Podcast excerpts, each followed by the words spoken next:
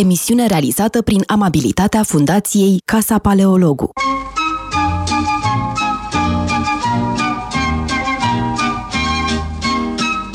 Putem să începem. Da. Bună ziua, bine v-am regăsit la emisiunea noastră Metope, ca în fiecare marți ne întâlnim împreună cu Răzvan Ioan să discutăm despre cărți, personalități, evenimente. Astăzi l-am invitat pe Stelian Tănase pentru că în urmă cu două zile, alaltă ieri, a fost zece mai, Sfânta zi de zece mai, cum era într-o faimoasă uh, poezie în România veche, și uh, Stelian Tănase uh, a publicat, după moartea regelui, uh, o carte care a făcut, uh, cred, uh, multă vâlvă și va face în continuare, pentru că e un fel de testament uh, moral, politic, filozofic uh, al regelui Mihai. Sunt conversațiile uh, pe care Stelian Tănase le-a avut cu regele Mihai. Da? Și vom porni de la această carte, vom evoca personalitatea regelui Mihai, dar nu doar importanța lui istorică, ci persoana lui, cum era el, cum era ca om. Și cred că lucrul ăsta se vede foarte mult în cartea lui Stelian Tănase, deși Stelian Tănase evident punea întrebări cu caracter istoric. Întrebările erau legate de evenimentele istorice, de douăzeci și trei august, de Antonescu, de Maniu, de comunism, de Gheorghiu Dej și așa mai departe. Dar cred că mai e un alt aspect foarte important al acestei cărți, că vedem cum era omul regele, regele Mihai. Da? Personalitatea lui, simplitatea lui, modestia lui, incapacitatea de a minți, asta e foarte important, da? E de o scrupulozitate incredibilă în spunerea adevărului, chiar și când, de fapt, nu e neapărat în avantajul lui sau nu la prima vedere. Pe de altă parte, mai trebuie să spun un lucru. Stelian Tănase a mai făcut o altă carte de interviuri care îmi este încă și mai dragă, evident, și anume Discuțiile cu tatăl meu, care au avut loc în anii optzeci și opt optzeci și nouă. Adesea eram și eu prezent la acele discuții. Altminteri, ei se plimbau prin București, vorbeau în fiecare joi dimineața, dacă țin minte. Iar cele două cărți, într-un fel, sunt legate, adică cele două persoane au o legătură, pentru că Stelian Tănase a fost prezentat regelui de către tatăl meu în primăvara anului nouăsprezece nouăzeci. Eram și eu de față. Eram elev în clasa a unsprezecea și am, să știi, Stelian, că am văzut poze de atunci. Eram cu totul altfel amândoi. Eram mult mai slabi, mult mai slabi amândoi.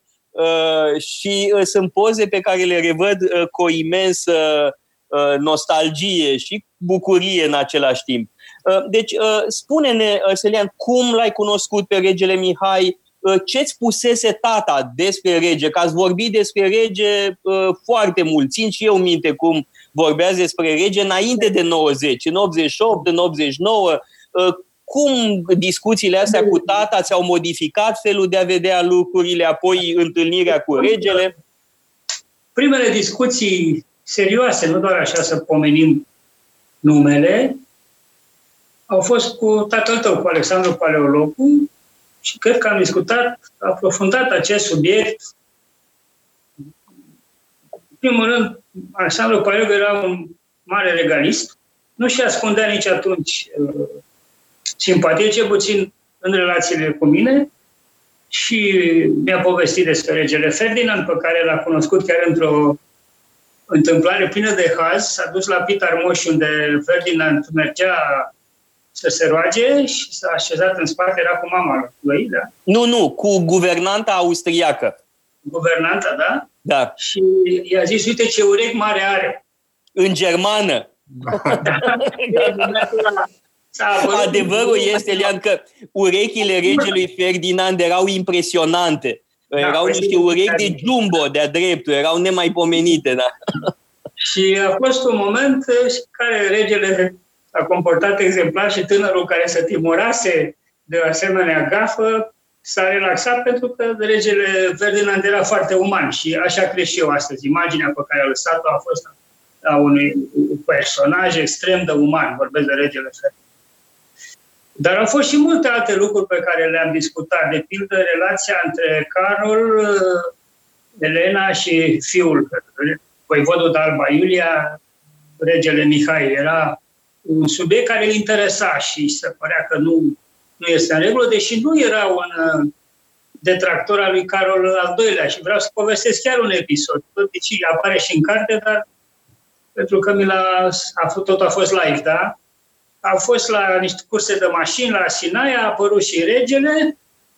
Deja Alexandru Paleologu era mare, măricel, era adolescent. Uh, nu, era mai mult decât adolescent. Episodul se întâmplă cândva în treizeci și șapte. Cam așa, și, exact. Da. Avea vreo optsprezece ani. A vine regele, pentru că se cunoștea cu mama, cu bunica ta, da? Cum a venit? Se cunoșteau de la Iași, de la tinerimea, cum se numea, veselă. Uh, birgeria. Birgeria. Era un grup de prieteni în jurul uh, prințului Carol, uh, printre care persoana cea mai importantă era Grigore Gafencu, dacă ne gândim la destinul ulterior. Exact.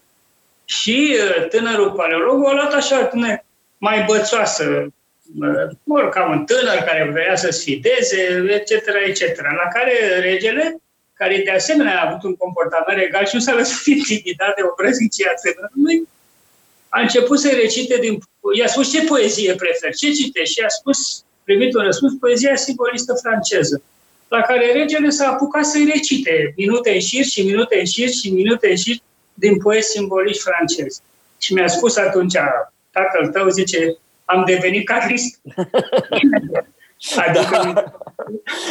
Da, de-al, de-al minte, ce mi-a plăcut mie la atitudinea lui Alexandru Paleologu în situația asta, eram toți înconjurați, cum știi foarte bine, de detractori ai lui Carol. Corupt, Elena Lupescu, Camarilă, tot ce de. A fost primul personaj, tatăl tău, care mi-a spus e mai complicat. Carol era un personaj. Dau un exemplu.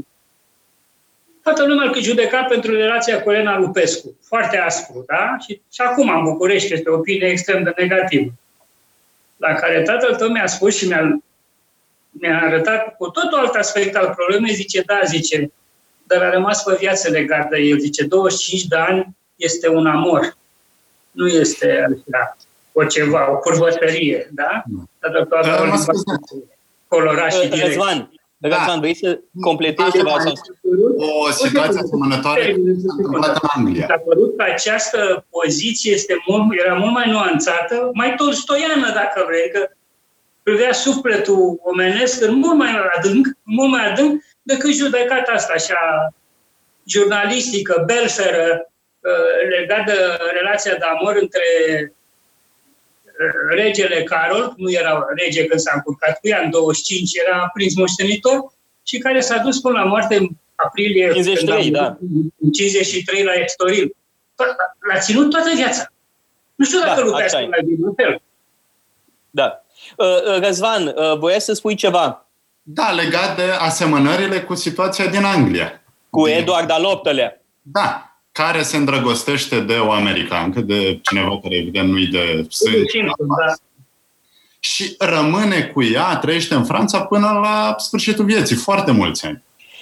Da, sigur, asemănarea este semnificativă, în sensul că sunt legături, mă rog, care nu erau conforme cu statutul caselor regale. Așa s-a întâmplat și cu prințul Nicolae, care până la urmă se căsătorește cu doamna Doleti. Numai că în cazul regelui uh, Carol al doilea-lea, evident că este uh, o problemă legată de căsătorie, că nu se căsătorește cu ea, nici măcar nu e o căsătorie morganatică și realitatea este că s-a, uh, era un pretext foarte uh, bine găsit pentru a ataca și originile uh, evreiești ale doamnei uh, Lupescu, adică uh, era o manieră codată de a spune uh, ceva despre... mă rog, cu caracter ideologic, politic, chiar rasial, de fapt. Da? Era foarte comod. O atacai pe Elena Lupescu, toată lumea o detesta sau multă lume o detesta și în felul ăsta nu mai spuneai alte lucruri uh, despre evrei, despre conspirația evreiască și alte lucruri. Ești de acord cu asta, Stelian? Da, sunt de acord, dar aș vrea să mai aduc aminte că totuși l-a luat-o de nevastă pe Elena Lupescu, s-au căsătorit după război în patruzeci și șapte, că dacă nu în patruzeci și opt. S-au căsătorit, au fost soț și soție, a fost un mare scandal și în jurul acestei chestii, dar în cercuri mult mai mici care țin în general de Casa Regală, au murit soț și soție, adică Carol a murit primul și erau soț și soție în acel moment.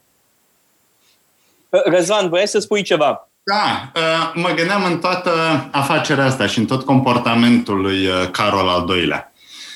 Care a fost rolul jucat de personalitatea părinților lui, de Ferdinand și de regina, pentru că, de Regina Maria? Pentru că au reputația, și vreau să știu dacă așa este, că au reputația că nu s-au ocupat foarte mult de educația copiilor, că au fost oarecum distanți. Ferdinand, bineînțeles, o personalitate remarcabilă, dar ezitant, care, căruia era frică să ia decizii și poate că din cauza mare asta... Bolnav. Mare bolnav. Cum? Încă din anii nouăzeci, suferind. Ferdinand. Pe de altă parte, trebuie să spun că am o adevărată fascinație pentru personalitatea lui Ferdinand, pentru că era un intelectual, era un om de o mare erudiție, un om foarte cultivat, foarte interiorizat, ca și regele Mihai. Cred că asta au în comun.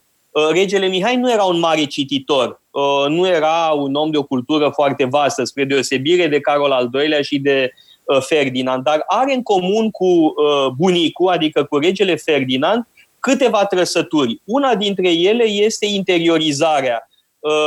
Regele Mihai era foarte interiorizat și să știi, Stelian, faptul că a stat de vorbă cu tine atât de mult este mare lucru, pentru că el nu se deschidea ușor, nu, adică trebuia să-i placă cineva pentru ca el să se, de, să se destăinuie, să vorbească cu alții. Era foarte rezervat, așa cum și regele Ferdinand era un om rezervat. În plus de asta, Ferdinand, ca și regele Mihai, sunt oameni ai datoriei. Eu cred că asta îi definește în primul rând. Conștiința zdrobitoare a datoriei. Pentru ei întotdeauna problema esențială era care e datoria mea? Ce trebuie să fac? Și pentru genul ăsta de personalitate, uneori nu e ușor să ia decizii. Vă dați seama cât s-a chinuit bietul regele Ferdinand din nouăsprezece paisprezece până în nouăsprezece șaisprezece, cât de prost a dormit, ce nervi și-a făcut, ne, ne, neștiind ce e mai bine pentru România. Să intre în război, să nu intre în război, să stea neutru. Toată lumea îi spunea altceva în jurul lui. Regina Maria îi spunea ceva, Brătianu spunea și el ceva, Tache Ionescu, Petre Carp... Și uh, bietul Ferdinand uh, trebuia să ia o decizie. Ce mesaje primea de la Berlin? Poftim? Ce mesaje primea de la Berlin? De, de la, la Berlin, uh, de la Sigmaringen, uh, de, la, uh, de la țarul Nicolae al doilea-lea, care și el vine în nouăsprezece cinci de la Constanța. Kaiser era cel mai agresiv. Da, deci uh, faptul că acest om până la urmă a luat o asemenea decizie atât de importantă și atât de gravă este... de-a dreptul miraculos. Eu acum înțeleg, și eu sunt puțin așa și înțeleg psihologia acestui tip uman și mă gândesc că după ce a decis intrarea în război în nouăsprezece șaisprezece, câteva nopți a dormit liniștit, după care a început dezastru. Și iarăși mi-l imaginez pe regele Ferdinand făcându-și gânduri uh, și inimă rea și sânge rău, tot spunându-și, aoleu, ce-am făcut, uite că nemții au ocupat Muntenia, au ocupat Bucureștiul, ne-au făcut praf și așa mai departe. Deci Ferdinand este o, o persoană pentru care trebuie să avem o imensă recunoștință. Da. Omul ăsta efectiv s-a îmbolnăvit din cauza noastră. Mă rog, din cauza noastră. Exagerez evident puțin, dar la el suferința fizică de care vorbea Stelian Tănase are o legătură cu această conștiință zdrobitoare a datoriei față de țară. Da, o mădatorie, absolut. Absolut. Un cantian convins. Îmi place. Un cantian. Ție-ți place, Răzvan. Erau niște cantieni. Și regele Ferdinand și regele Mihai erau cu datoria. Da. Dar spune-ne, Stelian, întâlnirea a fost în primăvara lui o mie nouă sute nouăzeci cu regele Mihai. Am, foarte... la, am să spun că asta a fost prima întrebare. Da. La un moment dat, deci tatăl tău a plecat ambasador la Paris. Trebuie să-ți spun că m-a poftit acolo în Armenească treizeci și patru, de mai fusese de o mie de ori, dar ca să mă anunțe lucrul ăsta și să mă roage, să mă ceară să merg cu el la Paris. Și să știi că eu m-am supărat pe tine că n-ai vrut. Nu s-a supărat. Eu m-am supărat. Pentru că avea nevoie de cineva de încredere. Acolo era o gașcă de securiști. De la România conducerea era a lui Iliescu. Deci avea nevoie de cineva care să fie lângă el și să poată să vorbească deschis și et cetera et cetera. Am refuzat pentru că și aici era un moment în care erau foarte multe lucruri de făcut. Deci am refuzat, cum să zic, la bine să mă duc la Paris și am rămas pe care visasem să-l văd, nu eram disperat să-l văd, nu ieșisem din țară niciodată și am rămas în cloaca asta muntenească, nu ca să facem ghilimele revoluție. Eram Caragiale cu totul, adică, dar de asta am rămas, să facem revistă, să ieșim pe stradă, să-i dăm jos pe comuniști. Și era un grup de oameni și a înțeles, tatăl tău a înțeles, i-a spus că rămân aici la București cu o frază ridicolă că trebuie să face revoluție. Asta, asta a fost discuția. În foarte scurt timp s-au făcut niște negocieri ca să-l aducem pe rege în țară de Paști. A căzut toată această negociere și la un moment dat am primit un telefon de la Paris. Să merg la Paris pentru că tine, regele, planurile noastre au căzut să ne poftim la București și să merg acolo că vrea să mă cunoască. Adică Alexandru Paleologu ar fi vrut să mă prezinte regelui Mihai. Nu știu dacă regele Mihai știa că îi voi fi prezentat, dar oricum cam asta era sensul discuției. Bineînțeles, bilet de avion, du-te la Paris, ceea ce s-a și întâmplat, ne-am văzut, ne-am povestit și am avut, întâlnirea a avut loc la biserica din Rue de Beauvais, da? doi, de la Paris, care era înțesată de lume, era o lume destul de antipatică, trebuie să spunem.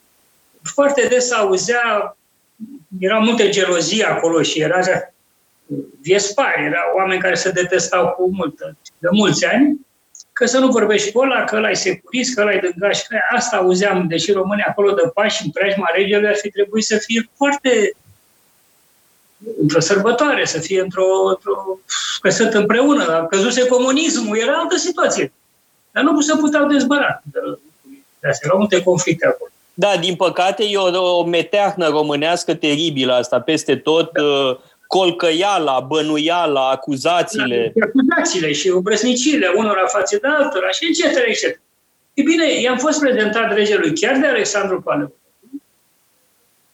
Chiar în, în biserică era foarte înghesuială. Mi-aduc aminte așa ca un spațiu care devenise foarte îngust din cauza mulțimii oamenilor. Numai celebrități ale emigrației, toate, cine, fiecare era cineva, da? S-a terminat slujba și ne-am retras alături în casa parohială, unde au fost numai câțiva. Preotul, ambasadorul, se putea să zicească, era cea mai înaltă oficialitate românească, alte câteva personaje cunoscute din exil și eu, care am fost poftit de ambasador, să-l însoțesc la această discuție în privat cu regele. Eu am crezut că va dura cinci minute, regele se va retrage și noi ne vom retrage, era un anumit protocol, nu știam care e. Și încet, încet s-a întâmplat următorul lucru. Oamenii au început să plece și m-am trezit la un moment dat, eu față în față cu regele. Nu am sesizat când lumea că eram un halucinat de rege, eram cu ochii pe el, ca pe cutelie. Da. Când am luat cum se mișcă, cum vorbește, eram fascinat. Dar asta e adevărat, adică nu... N-aveam o judecată de jurnalist sau de, mai știu eu ce, de omul baricadelor sau de intelectual sau de nimic. Eram fascinat de personaje la regele nostru. Regele Dar nostru. Uite, vreau să te întreb ceva, Stelian, vreau să te întreb ceva, că și eu am resimțit același tip de fascinație. Și aș da. vrea să analizăm în care sunt mecanismele uh, acestei fascinații. Pentru că el nu era un om spectaculos, nu vorbea mm. mult, era foarte interiorizat. De unde provenea această fascinație pe care foarte mulți au resimțit-o față de el? În primul rând, omul era fascinant. Eu cred că trebuie să plecăm de la adevărurile simple. Avea o magie, avea o carisma lui, nu carisma de poezian care dă de mână sau vorbește bine. nu? Da, uite, că vorbeam mai devreme de Carol. Carol al doilea, Carol al doilea era fascinant prin șarm, prin felul cum vorbea. Cum fe- era un mare seducător. Carol al doilea era un seducător extraordinar. Pe tatăl meu l-a dea gata pentru că avea această seducție intelectuală formidabilă.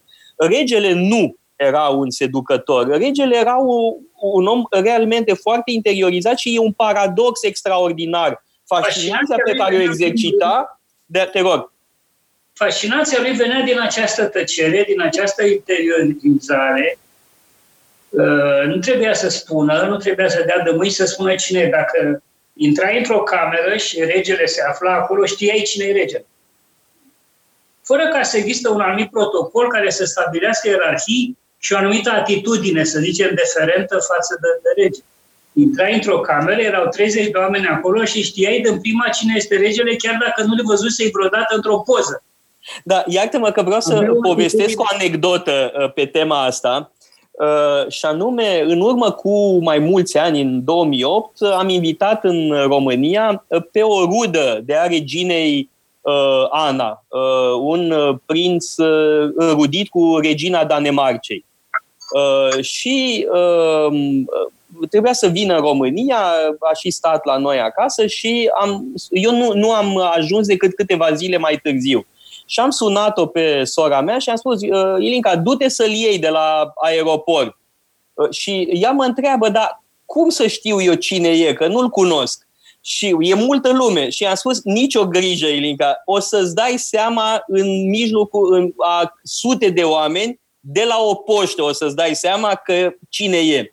Și la fel, evident, era și regele Mihai. Era foarte regal prin aparența lui. Dar așa era și prințul Nicolae, foarte regal, și Carol al doilea.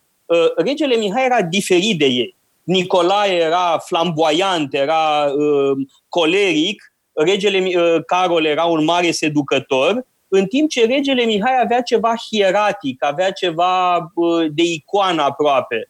Era un om tăcut, foarte tăcut, aș spune chiar timid, ușor să-l ofensezi sau să-l agresezi sau să se simtă agresat, deși n-ar fi regală, n-ar fi arătat, Doamne ferește, așa ceva.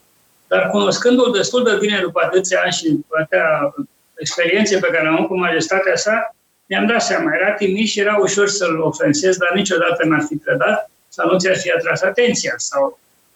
El, el a dus o viață de suferință, hai să spunem, de mic, da? Dacă ne amintim secvența de pildă în care uh, regele Carol vine și ia de la maică-sa, da, în palatul din Chiselef. El, de momentul ăla, viața lui a fost o suferință. N-a putut niciodată să treacă peste acel episod. Și acum, când mi l-a povestit, plângea. Deci, au fost niște experiențe care l-au marcat definitiv. Apoi a fost ce s-a întâmplat în anii treizeci cu el, în care taică-său îl cam bruftuluia așa, îl lua de sus, îl, nu vedea că e un copil, că e fragil, că trebuie modelat. Și asta era una. Alta, separarea de mama lui, care avea voie să o vadă o lună pe an și ieșeau întotdeauna scandaluri că regele îi trimitea agenții de pe, pe urme și erau mereu discuții, a făcut apendicită și a ieșit un întreg scandal. Asta îl frustra foarte tare. A iubit-o pe maică, s-a adorat-o. A fost personajul cheie din viața lui. Da? După aceea a fost suferința asta prin care a trecut în anii războiului, în anii patruzeci. Românii care ajung până la Stalingrad, cu Antonescu care tot așa bruftuluia și îl desconsidera. Țara aceea acoperită de Armata Roșie, care iar îi crea o suferință și nu numai că era îngrijorat ce face cu țara. El o simțea ca pe o suferință. El era țara, era regele, nu? Apoi a fost experiența exilului, unde a fost pur și simplu uh, ignorat, ca să nu zic contrariat, de proprie lui rude. A, a, sperat că, a sperat că și politic va primi un sprijin. Ați văzut discuția cu Truman, nu? Da. Ăla era încă un element fericit, un moment fericit că a fost primit și a putut să spună niște lucruri. Dar aliații occidentali, așa zis și aliați, pur și simplu i-au întors spatele pentru că mureau de frica lui Stalin. Nu vreau să aibă complicații cu Stalin, deși evident că n-a avut să un comportament foarte onorabil în România, în Comisia Aliată de Control, în care tatăl tău a fost membru, știi, nu? Da, da, cum, din patruzeci și patru, cum, da. Viața acestui om, de asta vreau să spun, atunci când noi l-am întâlnit, când era deja într-o vârstă și noi, a persoane adulte, a fost o suferință, nu trebuie să uităm acest lucru. A fost tot timpul bruftuluit, împins într-un colț, ignorat, pedepsit pe tot. Și cu toate astea, Stelian, ce e interesant, în, se vede foarte bine asta în cartea ta, în mod special. Când vorbește despre unii dintre persoane, dintre cei care l-au tratat prost, nu vorbește cu năduf. Despre Antonescu chiar are, are niște vorbe frumoase despre Antonescu. Da? Că are câteva cuvinte frumoase, emoționante chiar. Deși evident că avea toate motivele să fie frustrat. Cred că la asta se reduce. Ce anume? Nu era ranchiunos. Nu, nu era ranchiunos. Și ce mi se pare foarte interesant uh, în cartea ta, iarăși se vede asta, evident că se vede și în cărțile cu Mircea Ciobanu, uh, dar la, în cartea ta e cumva exprimat cu foarte multă ingenuitate. Uh, dorința lui de a fi corect, de a, de, a, de, a nu, de a fi drept în judecăți. Încearcă mereu lucrul ăsta. Poate că reușește sau poate că nu reușește, poate dar ce e... E impresionant această dorință a lui de a povesti ceva exact cum, așa cum crede el că a fost, într-adevăr. Să spună și binele despre cineva, nu doar răul despre cineva. Cred că dimensiunea esențială aici era sinceritatea lui absolută în sensul în care n-ar fi fost în stare să ascunde lucruri sau să le deturneze. Era de o sinceritate o sută la sută. Deci când spunea ceva, spunea. Și când nu spunea, nu spunea. Ei, nu, această sinceritate cred că a fost cheia discuției. Regele și-a dat seama că eu pot să primesc această sinceritate, că, cred că nu oricine, nu în fața oricui poți să fii sincer, să-ți dai drumul, da? De altă parte, mie mi s-a părut că mă, mă copleșește, mă cocoșează chestiunea asta și că urechile mele aud poate lucruri pe care n-ar fi trebuit să le audă un muritor de rând. Am avut în mai multe episoade din carte acest uh, sentiment. Uh, dar ăsta a fost, ca să zic așa, un pariu uh, sau un legământ, mai bine zis, între majestatea sa și mine, care eram admiratorul lui și uite, eu vreau să-l întreb pe Răzvan, pentru că noi l-am cunoscut pe regele Mihai.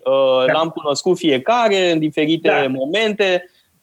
Eu mai am, mă rog, nu e vorba doar de legătura mea personală, dar am și ochii tăi, ochii tatălui meu, Mihai da. Ricci, care l-a cunoscut, și da. Elena Ricci, care l-au cunoscut foarte bine. Ele la biserică. Da, mai sunt povești pe care le știu despre... Dar Răzvan, tu nu l-ai cunoscut, nu l-ai văzut vreodată în, de aproape.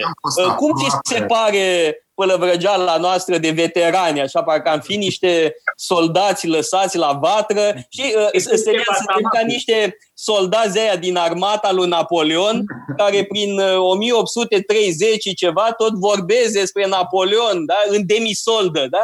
Și mă gândesc că poate Răzvan râde de noi, cei cu boșorogii ăștia care uh, vorbesc de ce s-a întâmplat când, uh, uite, Răzvan avea, nu știu, câți ani avea, aveai cinci ani pe atunci. La Revoluție, da, patru ani, bun, nouăzeci, dar cinci ani, dar hai să-ți povestesc, hai să vă povestesc.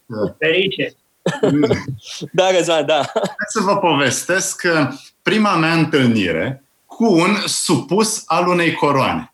Întâlnire care mi-a schimbat complet părerea despre monarhie. Se întâmpla asta când aveam optsprezece ani. Am ajuns tânăr student în Olanda, în Utrecht. Și, bineînțeles, țările de jos în monarhie. Eu, bineînțeles, admiram monarhia română, dar mi se părea ceva ce trebuie să rămână în trecut.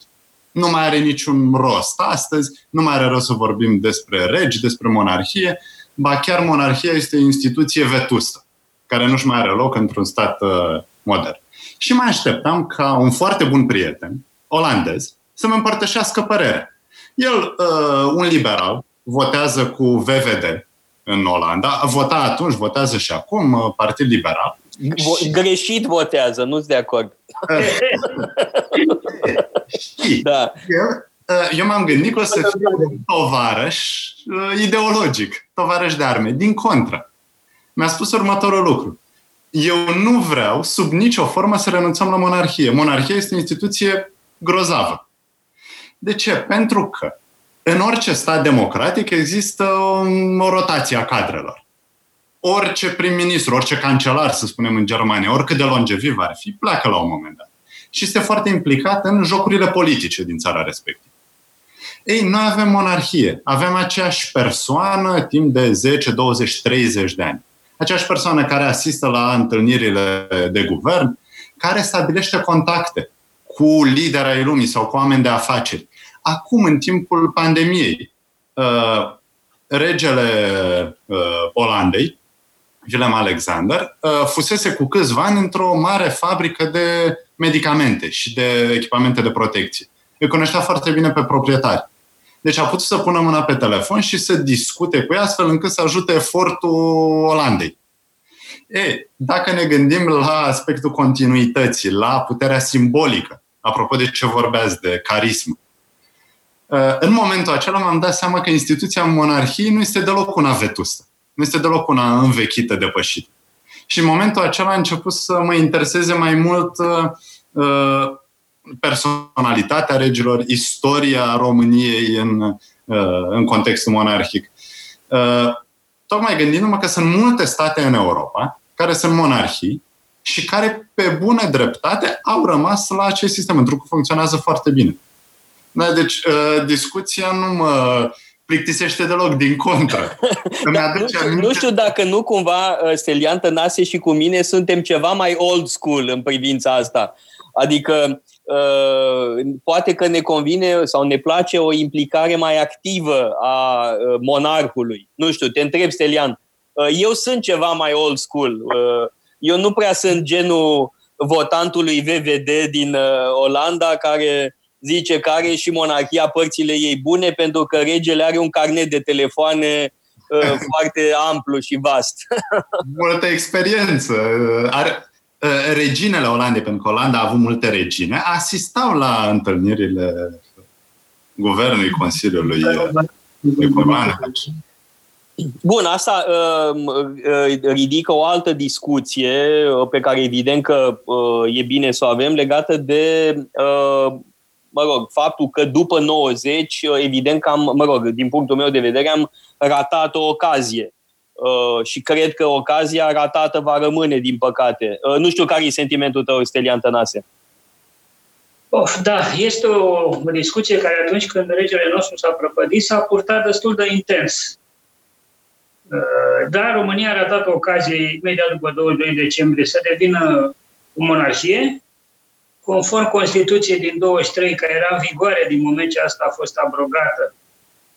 Asta impunea revenirea la regimul monarhic. Pe de altă parte, să mai spun un lucru care ține tot de drept. În nouăsprezece patruzeci și șapte nu s-au respectat formele constituționale de a trece de la un regim la altul. Regele a fost alungat ca într-o lovitură de stat, ceea ce a și fost. Așa încât... e nulă de drept, orice avocat de anul întâi poate să spună asta de la facultate. Și cred că formula din douăzeci și doi decembrie era să revenim la legalitate. La legalitatea regimului constituțional monarhic. S-a ratat. S-a ratat și din punct de vedere concret, că astea erau chestiuni de principiu, să spunem așa. Regele era în viață, era aceeași persoană, nu era un nepot, cum s-a întâmplat în Serbia sau în Bulgaria. Adică era un nepot care era din familia domnitoare. Nu, chiar regele nostru din treizeci decembrie patruzeci și șapte era în viață. Bun, în cazul Bulgariei, Simion fusese rege copil. Da, și putea fi invitat, poftit, întrebat, poate nu dorea. Nu l-a întrebat nimeni, poate nu dorea să preia tronul și et cetera, et cetera, sau să-i paseze Margarete. Asta era... Adevărul că e un job foarte ingrat, sigur, să fii regele României. De-aia o admira atât de mult pe Elisabeta a doua, care de o viață face lucrul ăsta așa cu o tenacitate imposibilă și admirabilă de altfel. Vreau să vă amintesc un scenariu de a ieși din asemenea situații, care s-a desfășurat în Spania, unde forțele politice după moartea lui Franco s-au adunat în Palatul Moncloa din nordul Madridului, Palatul Guvernamental. Și toate forțele politice au stat acolo cu picioarele ligheane, cu apă, așa, și au hotărât după discuții foarte puternice și furibunde și așa, să revină la regimul monarhist, l-a adus pe Carlos,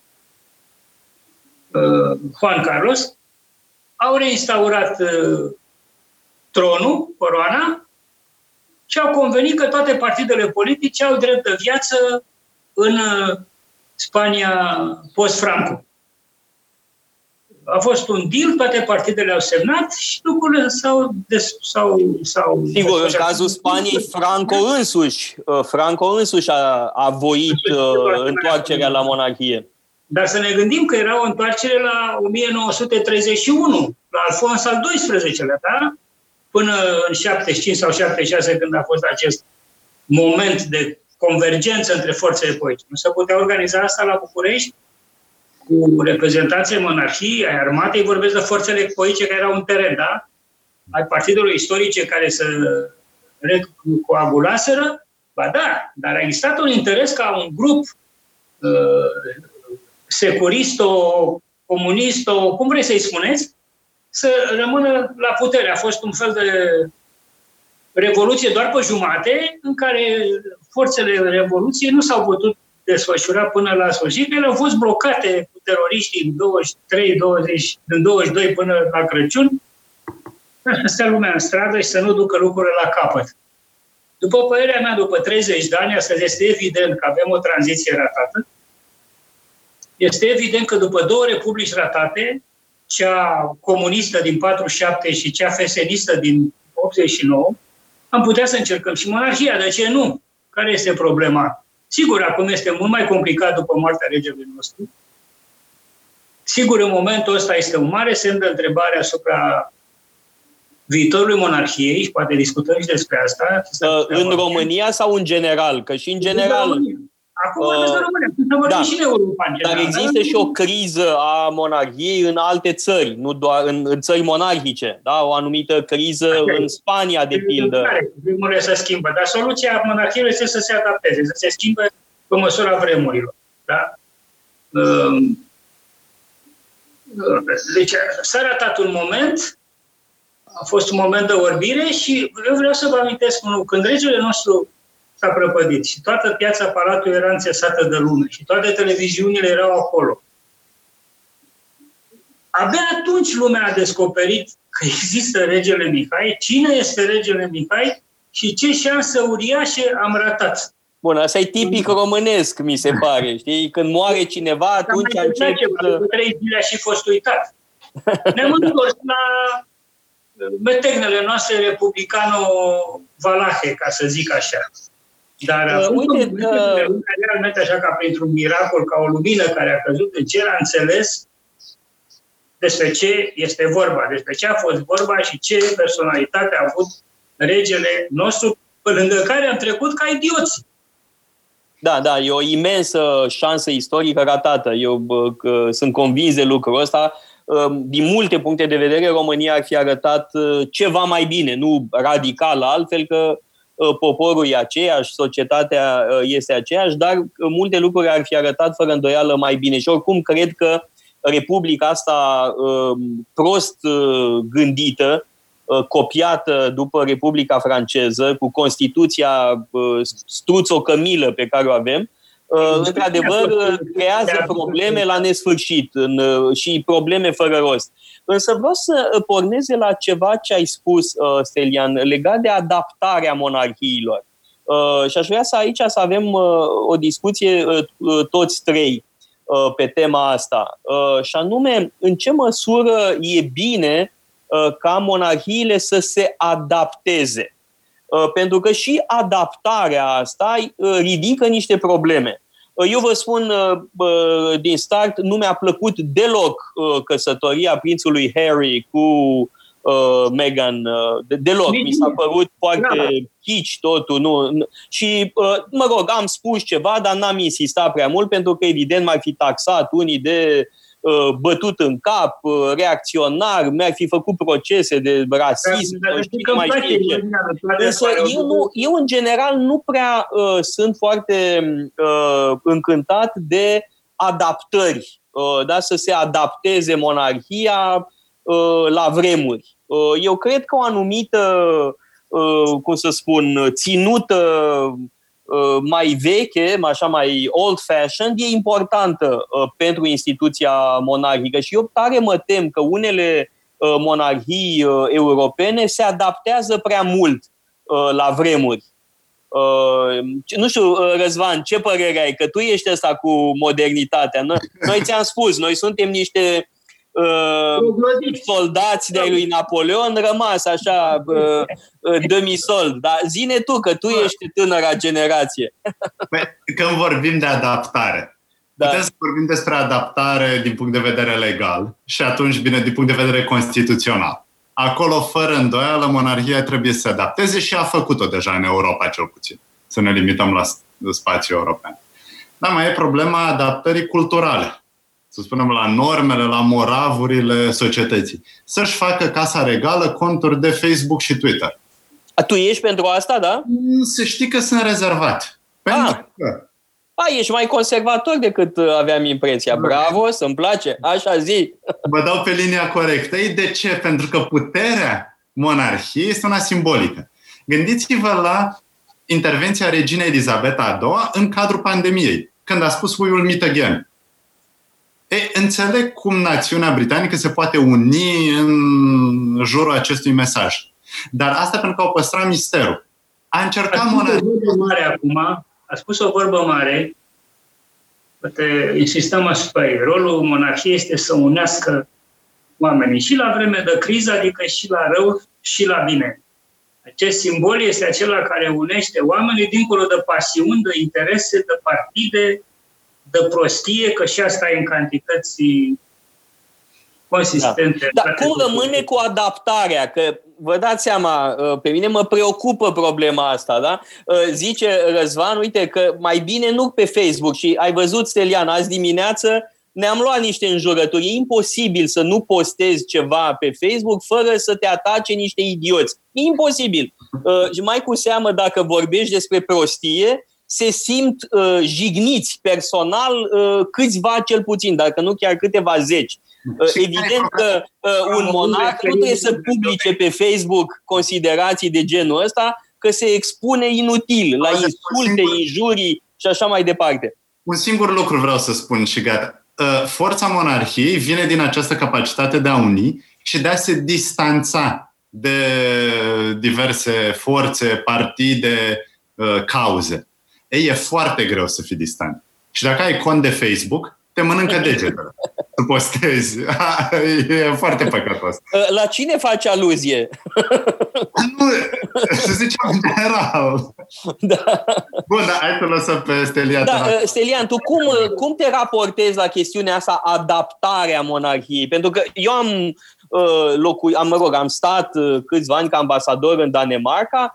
Acolo regina nu e deloc adaptată în sensul ăsta de modernizare, este foarte old-fashioned, are o, o distincție pe care poate unii o consideră desuetă.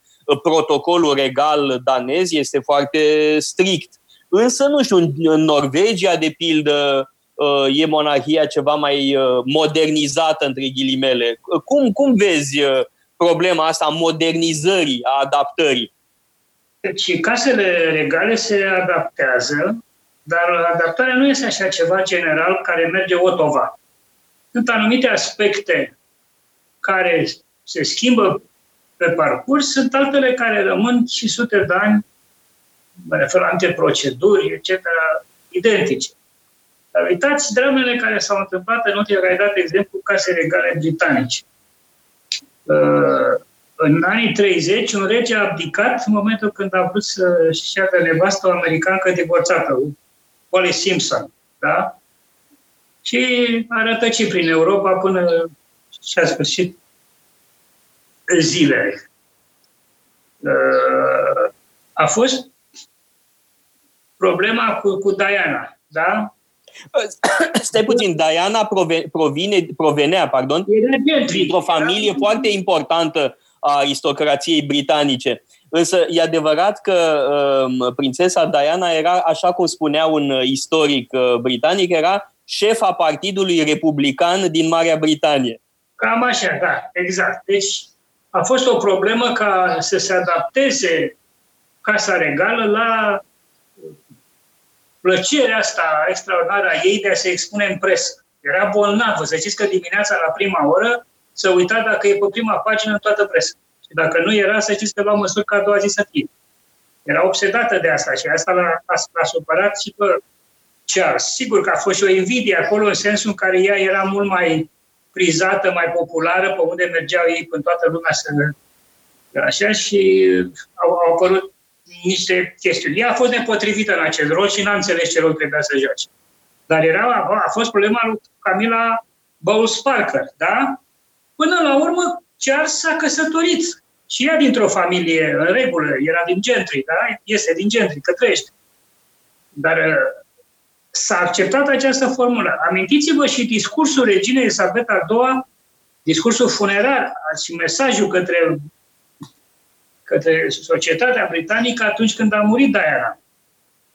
Deci toate acestea sunt niște pași care nu s-au mai făcut înainte și care altădată ar fi fost uh, de negândit.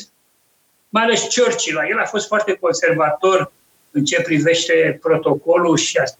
Când s-a căsătorit cu Filip, el s-a opus ca, aveau deja doi copii, să poartă numele de Mountbatten, pentru că pe Filip îl chema Mountbatten. Iar așa a spus să se numească de Windsor, să fie copiii în familia Windsor. A fost un mare scandal în care între Filip și Churchill și între regina mamă, da, și, și Filip și a fost singur și a pierdut războiul atunci, l-a câștigat în anii șaptezeci. Uh, în legătură cu ce nume se poartă moșteritorii. Și Filip a și spus, eu sunt singurul om din Anglia care nu, copiii mei nu-mi poartă numele. Dar aceste lucruri, aceste frecușuri sunt acest război pentru adaptare, sunt perspective diferite.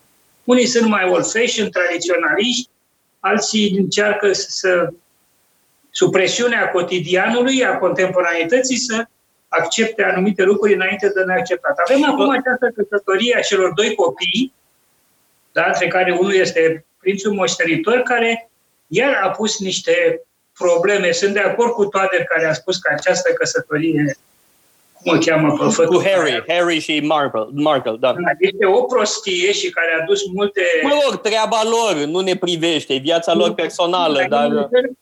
Ca și casă regală, nu mă refer la partea personală, nici nu mă privește treaba. Evident. Dar prima căsnicie însă este în regulă, cei doi se iubesc, soția lui are o atitudine conformă cu Kate, da? În suflet nevastă, știți? Kate. Da. Eu nu știu numele astea, nu citesc frațile moderne, nu știu așa. Are o atitudine conformă, are majestatea care trebuie, totuși trebuie apărată imaginea, prestigiul, cele mai, cele mai puternice case legale, cele mai adevărate, dacă vreți, în Europa de astăzi. Dar iată, lucrurile se schimbă, altele nu se schimbă deloc. Cred că lucrurile așa merg. Unele se adaptează, se schimbă, altele nu. Depinde și de presiunea mediului, depinde și de actorii care sunt implicați într-o dramă sau alta. Filip a pierdut la început problema numelor copiilor în anii cincizeci, în anii șaptezeci, când au mai făcut doi copii, el a câștigat, pentru că pierduse pe drum un adversar, Churchill, care murise. Murise și regina mamă, care era, un, era hotărâtă să reziste și, și Filip a câștigat pariul atunci. Așa merg, lucrurile se schimbă din mers. Uite, vreau să mai adaug câteva lucruri despre căsătorii între membrii ai unor case regale și persoane din afara aristocrației. Pentru că sunt situații diferite, foarte variate și foarte interesante. Sunt unele cazuri de persoane care provin nu doar din afara familiilor regale, dar din afara aristocrației, care aderă de plin la idealul monarhic. Așa este, de pildă, soția prințului moștenitor al Danemarcei, este absolut impecabilă, prințesa Maria, Mary. Este de o seriozitate, de o loialitate față de monarhie, față de regină și e foarte serioasă. Am, am cunoscut-o, evident, am și acompaniat-o în România și am, efectiv am foarte multă admirație pentru, aș spune chiar, profesionalismul cu care asumă acest rol. De asemenea, sunt unii membri ai unor case regale care pur și simplu nu înțeleg la ce sunt buni. Nu înțeleg, nu-și înțeleg propriul rol, nu-și înțeleg istoria familială, nu înțeleg la ce e bună monarhia. De fapt, sunt pe din afară. Părerea mea este că prințul Harry e un asemenea om. Un, un om care s-a născut într-o familie regală, este fiul, mă rog, e nepotul uh, reginei și, de fapt, nu înțelege nimic despre monarhie. Nu are nici cea mai vagă idee. În schimb, s-ar părea uh, că prințe, uh, prințesa Kate, care nici ea nu provine uh, dintr-o familie aristocratică, a înțeles perfect. Și nu numai că a înțeles, dar că a și aderat uh, din uh, străfundul inimii uh, la acest ideal. Deci, uh, cred că uh, aici trebuie foarte mult nuanțat. Uh, nu e vorba de un exclusivism uh, aristocratic, uh, de genul uh, doar cei cu sânge albastru sunt acceptați. E vorba de, mai exact, de adeziunea uh, la un anumit ideal moral. Pentru că, în ultimă instanță, ce este aristocrația? Este uh, ad- să aderi la o anumită etică. Uite, Răzvan Ioan este specialist în Nietzsche, iar în Dincolo de bine și de rău este un capitol minunat, e unul dintre capitolele mele preferate din opera lui Nietzsche, care se intitulează Was ist vornehm? Ce este aristocratic? Ce este nobil? Și în cazul discuției noastre, mă rog, aplicat la discuția noastră, cred că prințesa moștenitoare a Danemarcei a aderat cu adevărat la acest ideal, la fel s-ar părea că este prințesa Kate, în timp ce porfirogenetul Harry n-a înțeles nimic din rostul, mă rog, rostul nașterii sale într-o familie regală. Și, mă rog, sunt exemple și în alte familii regale. Poate că și în familia noastră regală sunt unii membri care n-au înțeles nimic despre ce înseamnă monarhie, nu l-au înțeles pe regele Mihai, nici pe Ferdinand. Se întâmplă lucruri de astea, ca membrii unei familii să nu-și înțeleagă, mă rog, figurile importante din familie. E frecvent chiar. Da, e acum, bineînțeles, mult mai important pentru Kate să înțeleagă rolul familiei regale, întrucât este căsătorită cu William, care probabil va fi moștenitorul tronului după Charles. Pe când în cazul lui Harry e mai puțin important, pentru că nu, cel mai probabil nu va moșteni tronul. Așa că... Uite, bine... uh, uh, Stelian și Răzvan, mă întreabă o voce din popor, o voce republicană, ce naiba mai e și ăla ideal monarhic? Hai să explicăm ce este idealul monarhic. Uh, Stelian, te las pe tine. of, of, of. Ce e idealul monarhic? De ce este, de unde provine poezia monarhiei sau misterul ei? Idealul monarhic este ca România să fie o monarhie, să avem un rege sau o regină pe tron și restul instituțiilor să se plieze pe această formulă care are în mijloc centru, tronul, coroana, persoana regelui. Iar toată construcție, parlament, partide, guvern, toate astea să, să fie, asta ar fi... Stelian, uite, vreau să te întreb ceva foarte direct, foarte uh, franc și pe tine, Răzvan. Credeți că ne-ar salva de mârlănie, de mitocănie? Pentru că uh, uh, viața publică românească, și nu doar viața publică, viața românească este uh, intoxicată de mitocănie. Nu cumva monarhia ar imprima uh, o, o direcție ceva mai... Uh, cum să spun, mai curtenitoare, mai politicoasă. E un antidot, poate, la mitocănie. Ce ziceți? Am să răspund foarte direct. Nu ar fi o schimbare de mari proporții, dar ar mai filtra-o. De ce? Pentru că selecția elitelor, rotația elitelor, guvern, opoziție, instituții, oameni de valoare, meritul, et cetera, s-ar face altfel când în mijlocul acestei construcții ar fi fost regele Mihai. Ca să dau un exemplu, că toată lumea l-a cunoscut într-un fel sau altul. Stelian, Stelian, iartă-mă, până și Zgonea, deci până și Zgonea era, uh, cum să spun, uh, politicos, decent uh, în, în, uh, în prezența regelui Mihai. Zgonea, care alminteri era de groază. E bine, până și Zgonea, uh, adică regele Mihai cumva impunea o anumită decență, chiar și celor mai mari mitocani. Exact asta vreau să spun și în mecanismul ăsta uriaș care este statul, oamenii, interesele lor, pozițiile pe care le ocupă la un moment dat și care se schimbă tot timpul. Elementul acesta de merit, de respect față de figura regelui, nu? Că Mihai a fost totuși foarte respectat. El a fost contestat, legat de adversarii monarhiei sau de adversarii politici care veneau dinspre Securitate și Partidul Comunist. Da. Respect față de el și de persoana lui a existat, mai ales pentru personajul istoric, da? E bine, asta ar fi făcut ca meritul să se impună cu mai multă, cu mai multă presiune, cu mai multă insistență decât se întâmplă de treizeci de ani în România, unde avem o piramidă cu vârful în jos. Că spui tu, milocănia este un aspect, dar este această contraselecție. Da, această impostură, sigur. A... Da, da, Răzvan. Cire în care imbecile ajung să conducă ministere, guverne, președinții, eu știu, orașe și mai știu orice.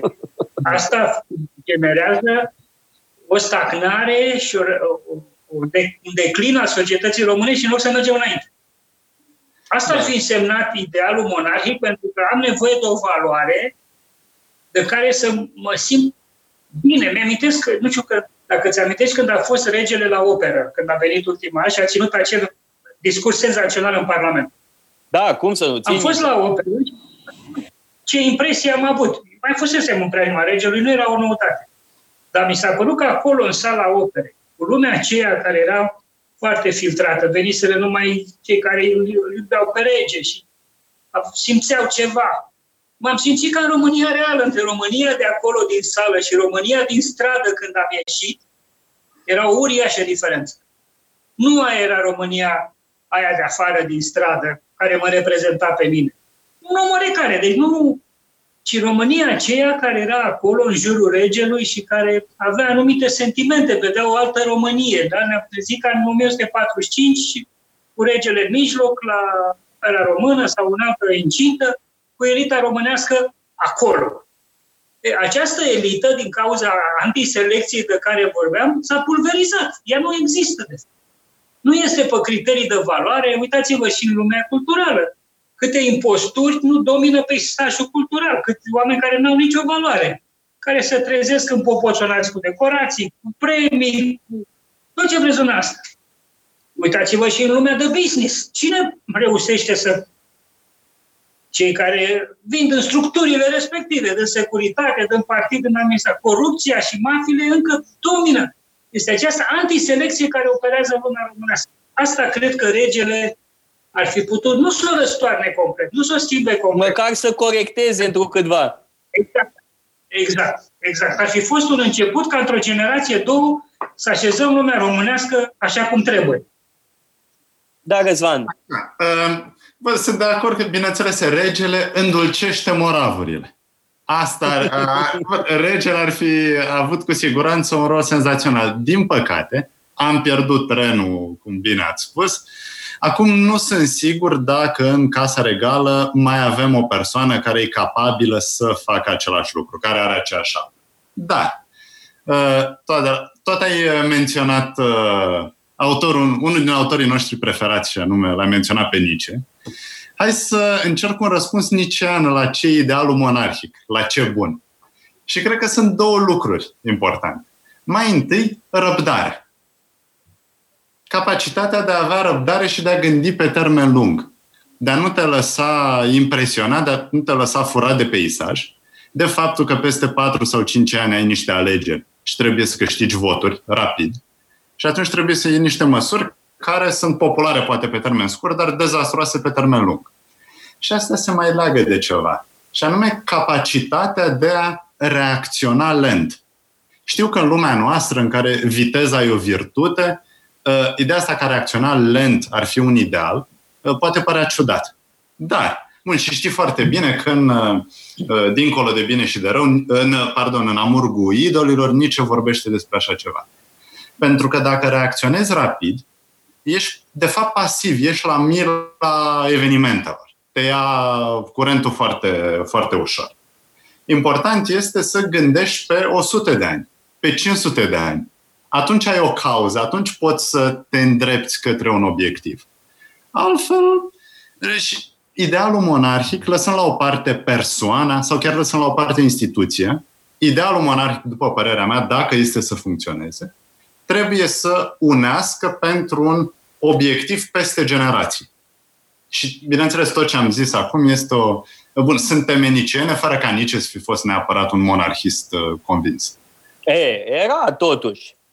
Nu prea-i plăcea o... Nu-i plăcea Wilhelm, nu-i plăcea Imperiul German Wilhelminian. Da. Dar uh, al minteri nu, nu era el un uh, democrat, un republican uh, sau un socialist. Da? Era tocmai foarte critic față de acestea. Dar uite că avem deja câteva uh, considerații interesante. Da? Uh, Stelian Tănase spunea că ar fi fost un corectiv uh, la toată impostura, la, la toată mârlănia, ziceam eu, uh, din uh, lumea românească. Tu adaugi un aspect interesant legat de raportarea la timp. Monarhia presupune o altă raportare la timp. Este o instituție care se proiectează pe termen lung, și înainte, și înapoi, da? Și în viitor, și în trecut. Cred că, din punct de vedere filozofic, e foarte importantă această dimensiune temporală a monarhiei, relația cu timpul. Termenul lung, care este privilegiat, combustia lentă. Tot așa, și Stelian Tănase și Răzvan Ioan erau de acord să vorbească despre unitate. Faptul că monarhia are ca rost să unifice națiunea, într-adevăr. Hai, ce am mai putea adăuga la această listă de avantaje ale monarhiei? Stelian, mai ai o idee? Nu, o completare? Mă gândeam la acest raport între patimile, pasiunea, conflictele pe care le generează viața politică, venită din interese economice diferite, nu numai din ideologii diferite. Sau. În raport cu stabilitatea pe care o dă unei societăți instituția monarhică. Regele este acolo, ca, eu știu, ca un, un far, așa, într-un port uh, foarte agitat și cu corăbii și cu asta, dar farul e acolo și așa. În timp ce restul oamenilor au această uh, mișcare browniană și e normal să fie așa. Ce se întâmplă când ai numai mișcarea browniană însă? Asta e întrebarea. Haloi, mă, ce se întâmplă? Care nu are sens, care nu are o arhitectură și care nu poate să ducă nimic, adică facem alegeri acum, facem peste doi ani, mai facem peste doi ani și agitația asta continuă. Tot timpul avem impresia că lucrurile se schimbă, se îmbunătățesc, ba chiar facem progrese și asta nu e adevărat. După un ciclu, zece ani să zicem, ne adunăm tot așa la o masă rotundă undeva și constatăm că suntem într-un punct mort, cum era și acum zece ani. Cred că asta este problema, asta este acest nord pe care ni-l arată. Bun, noi am vorbit până acum de monarhia românească și de monarhii europene. Danemarca, Olanda, Marea Britanie, Spania. Însă există regimuri monarhice în alte zone ale mapamondului. Eu am avut șansa extraordinară să cunosc pe tatăl prințului moștenitor al Japoniei, pe prințul Akishino, când a venit în România în două mii nouă. Traian Băsescu avea o chestie simpatică. De fiecare dată când venea un rege, un prinț dintr-o familie regală sau imperială, mă punea pe mine să mă ocup de vizita respectivă, ceea ce, mă rog, dovedește o anumită inteligență, pentru că, într-adevăr, eram cel mai bun să fac așa ceva. Îmi plăcea grozav să mă ocup de vizite regale și princiare. Uh, și uh, vizita uh, prințului Akishino al Japoniei a fost pentru mine impresionantă, uh, pentru că îi acompaniam peste tot și interacționam, evident, și cu echipa lor.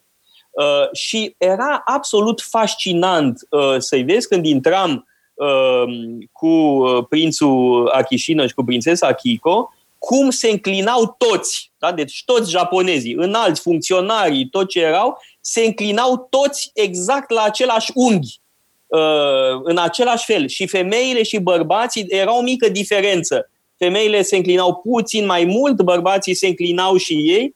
Era, din punct de vedere estetic, o satisfacție extraordinară. Să-i vezi, și îmi ziceam, domnule, asta țară serioasă, de-aia Japonia este unde e. Ce înseamnă protocolul, cum să spun, interiorizat? Tata spunea ceva foarte just, că că o lume fără protocol este o barbarie.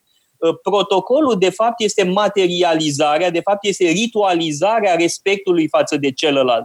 Disprețul pentru protocol este anticamera barbariei, de fapt. Iar japonezii sunt campioni în materie de, de protocol. Era absolut estetic fascinant să-i vezi. Și monarhia japoneză este un fenomen cu totul aparte. De altfel, povestea Nixon ceva foarte interesant în amintirile lui despre diferiți lideri japonezi. Spunea cum, după război, Japone... în amintirile sale despre generalul MacArthur, povestea cum, după război, japonezii spuneau cât de înțelept este împăratul că l-a numit șogun pe, pe generalul ăsta american. Da? Ei aveau propria lor interpretare a rolului lui, lui MacArthur.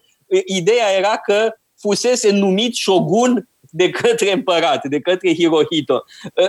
Și Nixon povestește asta și cu amuzament, dar și cu admirație pentru modul în care japonezii interpretau realitatea într-un mod satisfăcător pentru ei. Aici observ atracția ta pentru disciplină, pentru disciplina riguroasă. Acum nu știu iarăși care sunt șansele de izbândă. Și dacă, știi, dacă uh, spui felul ăsta că idealul monarhic implică protocol, dar și disciplină, atunci nu știu dacă... La românii nu ține. Uh, vom avea succesul. La, la, la români e ca în schița aia lui Caragiale, știi? Fii cu minte că se supără doamna Carol. Da? Cam ăsta e uh, protocolul ala rumen. Da? Suntem evident cu totul diferiți. Uh, de-al mintere am mai uh, vizitat state monarhice. Uh, în, am fost în Maroc, de pildă, sau în uh, Iordania. Uh, și trebuie spus că uh, în, a, în anumite țări uh, arabe, uh, rolul monarhiei e foarte important și foarte benefic. Uh, nu peste tot. Uh, nu pot să spun că sunt un admirator al Arabiei Saudite. Dar un admirator al regelui Iordaniei, da, fără îndoială. Și am avut privilegiul să-l cunosc și pe unchiul regelui Iordaniei, care este un intelectual extraordinar. E un om de o inteligență, de o cultură filozofică și teologică remarcabilă. Bun, nu pot să spun că am avut o tangență cu monarhia marocană. Am fost doar acolo. În schimb, în Iordania am văzut puțin mai bine rolul monarhiei. Dar monarhia nu este un fenomen doar european. Da? Este un fenomen pe care îl găsim în Japonia. Thailanda este o țară profund monarhică. Regele Bhumibol a fost o figură formidabilă în a doua jumătate a secolului douăzeci. Apoi, să nu disprețuim fenomenul regalității africane. De asemenea, nu pot să spun că m-aș pricepe, n-am fost pe acolo, nu știu cum este, dar e vorba de forme tribale de monarhie. Da? Deci un fenomen global, să spunem, și extrem de variat. E adevărat că Arabia Saudită, pe care ai menționat-o, nu este neapărat un obiect de admirație al organizării politice. Unii specialiști spun chiar că, având în vedere concentrarea de putere în cadrul familiei, ar fi un regim chiar mai restrictiv decât cel din Coreea de Nord. E, hai să nu exagerăm, totuși. Eu nu, spun drept, aș prefera să stau în, în, în Arabia Saudită mai degrabă decât în Coreea de Nord. Adică în Coreea de Nord chiar... Dacă sunt, să ne întrebăm și pe doamne dacă sunt de această părere. Da, de acord. Adică, nu știu, pe Dorneanu l-aș trimite ambasador în, în Coreea de Nord. Da. Ce i-ar plăcea, Da. Cred că ar fi mult mai potrivit Dorneanu ambasador la, în Coreea de Nord decât președinte al Curții Constituționale. Însă să revenim poate și totuși la monarhia românească, la Casa Regală. Uh, nu știu, poate ai un fel de wish list, uh, Stelian și Răzvan, da? Ca uh, tu, Stelian, ca monarhist uh, uh, Mihai, Mihaist. Mihaist, da, Mihaist. Uh, nu știu, ai avea, de pildă, un fel de wish list uh, în privința, o, mă rog, o, o listă de dorințe, de ce ți-ai dori de la uh, familia regală. Acum, situația care este... Acum, bun. Nu e vorba să criticăm pe Prințesa Margareta sau pe Prințul Radu, ci pur și simplu ce ne-am dori eventual ca monarhiști sau ca români patrioți, ce ne-am dori de la familia regală. Nu te aud. Da. Cred că microfonul e oprit. Da. Așa, te auzim acum. Trebuie, dar trebuie făcut din interior lucrul ăsta, adică prin negocieri înăuntru familiei, cu familie. Iarăși am oprit. E treaba că se întrerupe microfonul. Da. Se întâmplă des. Așa, gata, acum e bine. Hai, să sperăm că nu se mai întâmplă. Atunci când este o ceartă în familie, suferă toată lumea. Asta este un lucru. Al doilea lucru care cred că ar trebui să se întâmple, sau pasul următor, cred că atunci când va fi liniște, da, pentru că s-a întâmplat așa, de la moartea regelui nostru, entuziasm pentru cauza tronului și confuziile care au apărut și neliniște care au apărut, a făcut ca să se, să se, să se împuțineze numărul de partizani a acestei cauze. Eu care sunt, un, repet, un monarhist, un mihaist, mai mult, resimt asta. Aderenții sunt mult mai rarefiați. Acesta este un aspect. Al doilea aspect este că atunci când se va face liniște, trebuie să ni se ofere ceva, nu să ni se ofere, sensul că trebuie să știm de acolo, de la Casa Regală, care sunt țintele, care sunt direcțiile, care sunt pașii, la ce să ne așteptăm, ce urmează, toate aceste lucruri care acum sunt o mare taină. Nu există nimic. Până când s-a prăpădit regele nostru, l-aveam pe regele Mihai și era suficient. Avea o autoritate atât de mare, încât era suficient să-l urmezi. Trecuse printr-un război, avusese un destin istoric așa cum îl știm, din cauza asta și autoritatea pe care o avea. La moștenitori situația nu e aceeași, pentru că nu au trecut prin aceeași istorie. N-au trecut prin aceleași evenimente dramatice legate de destinul României. Acest, acest prestigiu, această autoritate trebuie câștigată.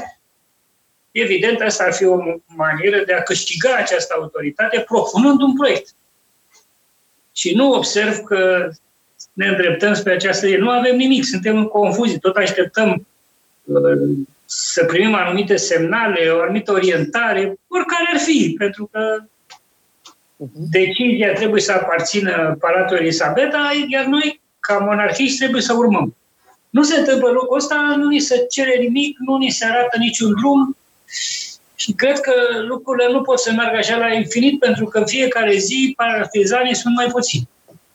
Uh, uite, uh, Răzvan, da? Stelian Tănase și cu mine suntem niște monarhiști frustrați. Uh, da. Tu ai o vedere proaspătă. Tu ce ți-ai dori de la Casa Regală a României? Nu, nu mă refer la o, o strategie politică de cucerire a puterii. Nu mă refer la așa ceva. În ce domenii ți-ai dori ca monarhia, mă rog, Casa Regală să se implice, să fie prezentă, să spună lucruri semnificative pentru societate? Știți, voi sunteți monarhiști frustrați, eu sunt un republican frustrat.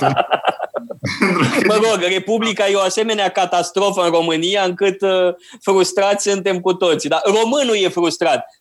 Ar trebui să modificăm formula lui Caragiale, nu că uh, toți suntem mai, români sau mai, mai mult sau mai puțin onești.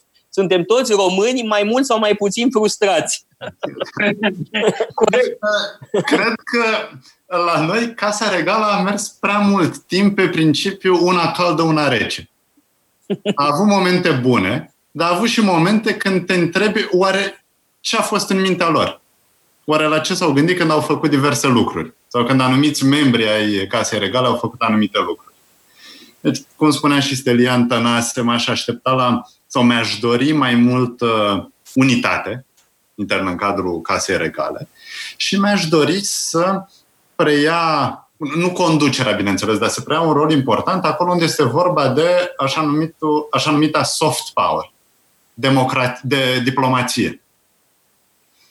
Uh, tocmai pentru că o casă regală poate să joace un uh, rol important, are o voce, întotdeauna va fi ascultat. Dacă există o comunicare clară, coerentă din partea casei regale, atunci aceasta va fi ascultată peste tot în lume, sau în cele mai multe cazuri. Deci aș uh, vrea să văd mai multă susținere pentru îndeplinirea obiectivelor strategice ale României. Mai ales în Europa, mă gândesc la zona Schengen.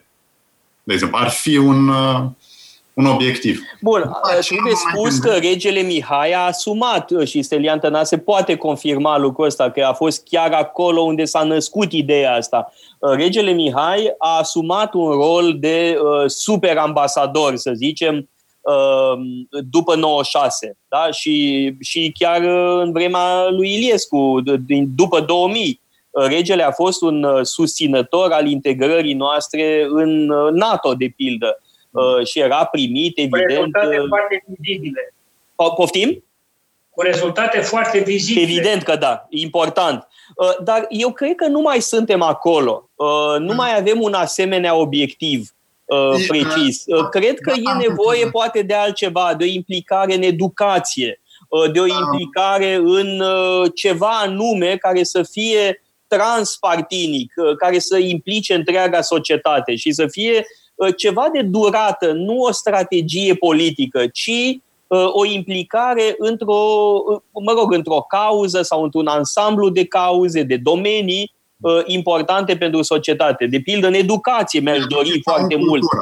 Cred că acestea sunt domeniile privilegiate pentru intervenția Casei Regale. Bineînțeles, n-ar putea să facă în economie, în industrie, ar fi mult prea complicat, deși chiar și acolo Casa Regală poate juca un rol important de mediator. Dar, în primul rând, în cazul culturii, a cultelor, în cazul educației. Deci, bineînțeles, vorbești de interese transpartinice, dar teoretic la noi educație ar trebui să fie o problemă transpartinică, dar știm foarte bine că în practică interesele partinice sunt cele care domină. Da, și bineînțeles n-ar putea să le facă pe toate. Dar ar putea să aibă o grand strategie, o strategie mare pe pași cu un anume obiectiv. Și iarăși, dacă monarhia poate să gândească pe termen lung, aș vrea să văd până în două mii douăzeci și cinci. Până Rău, în repet, nu monarhia, ci Casa Regală, condusă Casa Regală. de Prințesa Margareta. Uh, și spun altețea sa regală, Prințesa Margareta, pentru mine titlul de majestate e o comicărie. Uh, nu poți să fii majestate uh, dacă nu ești uh, rege sau regină în exercițiu uh, funcției. Da? E altețea sa regală, ăsta e titlul corect. Iar custodele coroanei nu există. E un titlu inventat, o, o pură absurditate. Însă eu, evident că o respect pe principesa Margareta, este fiica regelui Mihai, este moștenitoarea unei tradiții, e o persoană foarte inteligentă și plăcută, da? E o persoană care are umor, are o anumită căldură uneori, sigur că este destul de dominatoare și de autoritară, asta știm, și seamănă cu Carol al doilea din punctul ăsta de vedere. Însă, Regina Maria. Da, da. Și cu Regina Maria, e adevărat. Dar însă... suntem de acord cu titlul de majestate și custodele coroanei, care sunt niște invenții care nu sunt convingătoare. Nu, sunt de operetă, nu, nu conving pe nimeni, din potrivă îndepărtează.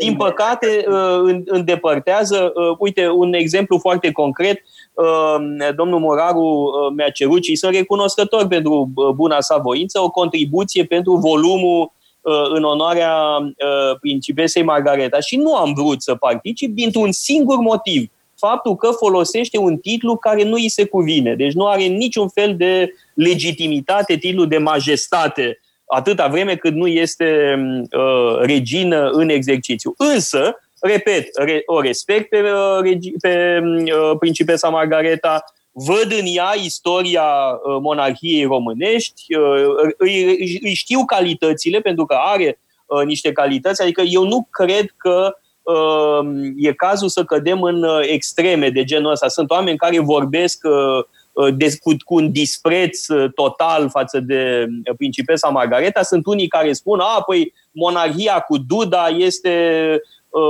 mă rog, de tot râsul, penibil și așa mai departe. Neînțelegând un lucru fundamental, și anume că șeful casei regale este Margareta, nu prințul Duda. Prințul Duda este consort și atât. Nimic mai mult decât soțul uh, principesei. Însă uh, e bine că am avut această discuție despre roluri pe care ne-am dorit să le asume uh, uh, Casa Regală. Uh, din punct de vedere diplomatic, din punct de vedere cultural, uh, educațional. Eu aș pune în primul rând uh, patrimoniu, pentru că uh, Casa Regală este ea însă, însăși o piesă de patrimoniu. Este un monument uh, național și atunci ar, ar trebui să existe o solidaritate între monumente.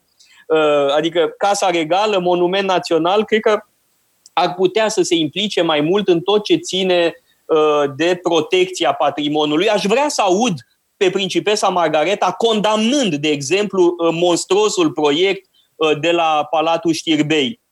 Aș vrea să o aud pe principesa Margareta denunțând corupția. Aș vrea să o aud pe anumite teme și are lucruri de spus, pentru că e o femeie inteligentă, repet. Ar avea lucruri de spus și cred că ar rezona în societatea românească și lumea ar fi foarte atentă. Da, îmi permiți, aș, ar, ar mai fi un mic domeniu, să spunem un subdomeniu, în care cred că ar putea Casa Regală să joace un rol foarte important, și anume, după părerea mea, Casa Regală a fost întotdeauna un factor important în modernizarea României, începând cu Carol întâi. În uh, ajustarea noastră la realitățile europene sau în aspirația noastră spre Europa. Ei, astăzi, suntem noi cultural suficient de legați de ce se întâmplă în Europa, în cele mai bune, uh, știu, edituri, universități și așa mai departe? Nu, bineînțeles că nu. Ei, construirea unor punți ar putea fi ceva ce Casa Regală ar... Adică propune. Tot diplomatic vrei să spui, și da? Este... Nu, e, e vorba în primul rând de producție culturală. Uh-huh. Sunt, avem noi acces la uh, mijloace de informare din uh, Europa, din lumea academică mare? Insuficient, clar. Avem de traduceri. Avem suficiente traduceri? Nu. Uh, Stelian, uh, uite, așa cum tata... Tatăl meu te-a prezentat regelui Mihai, trebuie să-i scriem o recomandare lui Răzvan Ioan ca să conducă politica culturală a familiei regale. Bun, glumesc, evident. Stelian, aș vrea să, revin și la, să revenim acum, în ultima jumătate de oră a emisiunii, la cartea ta.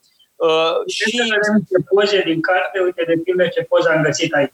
Da, cu regele Mihai și cu uh, uh, regina Ana, foarte tineri.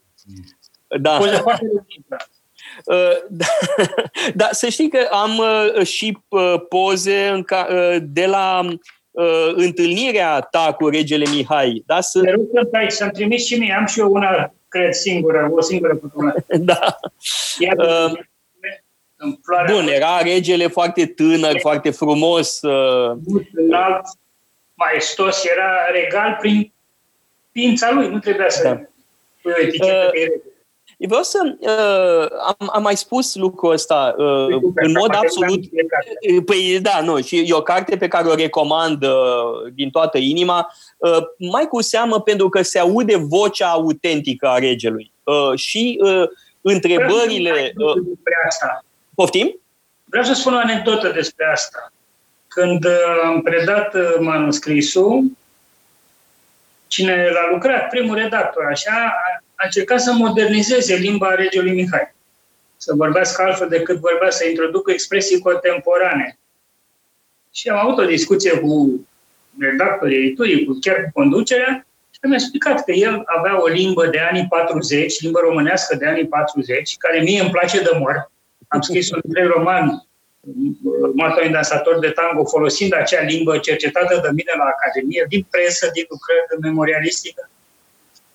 Și ca să ne... Da, trebuie spus ceva, Stelian. Regele Mihai nu folosea cuvintele mișto, nașpa, nasol. Asta e limba românească de astăzi, invadată de ideologie, de tehnicisme și de mârlănia lumii românești de astăzi. E, stai că folosim și noi mișto, nasol. Folosim și noi cuvintele astea. Învățat la Palatul Regal cu clasa palatină și cu cei mai buni profesori din România și rămăsese cu ea în momentul când a plecat. Știi, când pleci în emigrație, aceea e imaginea țării, aceea e limba pe care o folosești în ziua când ai plecat.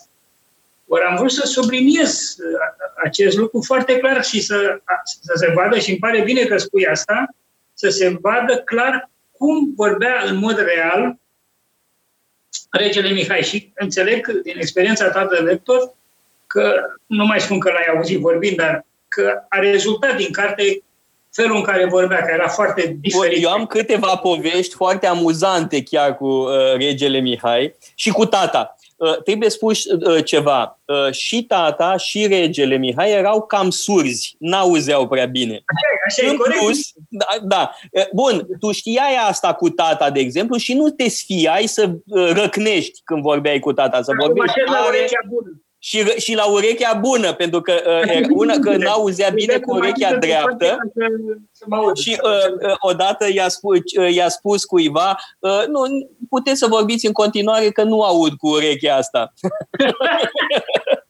Însă, uh, uh, ta, regele Mihai și uh, tatăl meu aveau două particularități. Unu, n-auzeau uh, bine. Și doi, vorbeau cam bălmăjit, n-aveau o dicție foarte bună. De aceea comunicarea dintre ei, comunicarea dintre ei era, era de un comic extraordinar, pentru că uh, nu auzeau foarte bine ce spune celălalt, dar se înțelegeau. Deci erau totdeauna de acord, dar n-auzeau prea bine, mai potriveau, mai... Uh, Cum ți așezi, da, urechea la care, la unde era? Cum e, nu, nu, avea grijă tata să îndrepte urechea cu care auzea, da? Pentru, pentru regele Mihai făcea un efort uh, suplimentar. Dar mai am o într-o anumită poziție ca să comunice. Da. Uh, și mai am o anecdotă adorabilă cu uh, regele Mihai, uh, o întâmplare pe care mi-a povestit-o Bogdan Tătaru Cazaban, uh, de pe vremea când era ambasador la Vatican. Nu mai știu exact în ce an a venit regele Mihai în vizită la Roma să, nu mai știu, să participe la o ceremonie, nu mai știu exact contextul. Fiind Bogdan Tătaru Cazaban ambasadorul nostru la Vatican, a fost plasat lângă rege. Și evident că Bogdan Cazaban era foarte încântat să stea în apropierea regelui, dar știi cum e că te pregătești pentru o discuție cu regele, nu e ușor, că știi că n-aude, că e cam interiorizat, că nu vorbește ușor, avea o anumită uh, sfială, să zic, timiditate. Regele Mihai probabil l-a simpatizat, că regele nu spunea, dar uh, în mintea lui uh, vedea cum sunt oamenii. Și probabil a simpatizat foarte mult pe uh, Bogdan Tătaru Cazaban, pentru că a deschis el conversația. Uh, și uh, s-a îndreptat către el și l-a întrebat, uh, dumneata ai pilotat vreodată un avion? Uh, este cea mai amuzantă manieră de a deschide o conversație. Uh, și îl întreabă regele Mihai pe ambasadorul uh, Cazaban, dumneata ai pilotat vreodată un avion? Evident, bun, nu, că cine a mai pilotat un avion, dar de fapt era un pretext întrebarea asta pentru a începe o conversație. Uh, și i-am spus uh, lui Bogdan Cazaban, înseamnă că te-a îndrăgit foarte mult, pentru că a vrut să deschidă conversația și a deschis-o în felul lui, într-un fel cu totul inedit. Uh, alții te întreabă de Carol al doilea, când a vrut să deschidă conversația cu tata, l-a întrebat ce citește, uh, ce filozofi, ce poeți îți plac. Regele Mihai, ca să înceapă această conversație cu Cazaban, îl întreabă, dumneata ai pilotat un avion? Și după aia, evident, a fost încântător cum era el atunci când avea chef de conversație. Și de-aia spun, cu tine, în mod evident, a avut chef să stea de vorbă. A avut chef să stea la taclale. Da. Bun, dar se termină da. conversația cam repede. Când te întreabă, ai pilotat vreodată? Nu. Da, da, Stelian. M-a primit foarte bine, registrările au avut loc, mai arăt că poate lumea a văzut-o.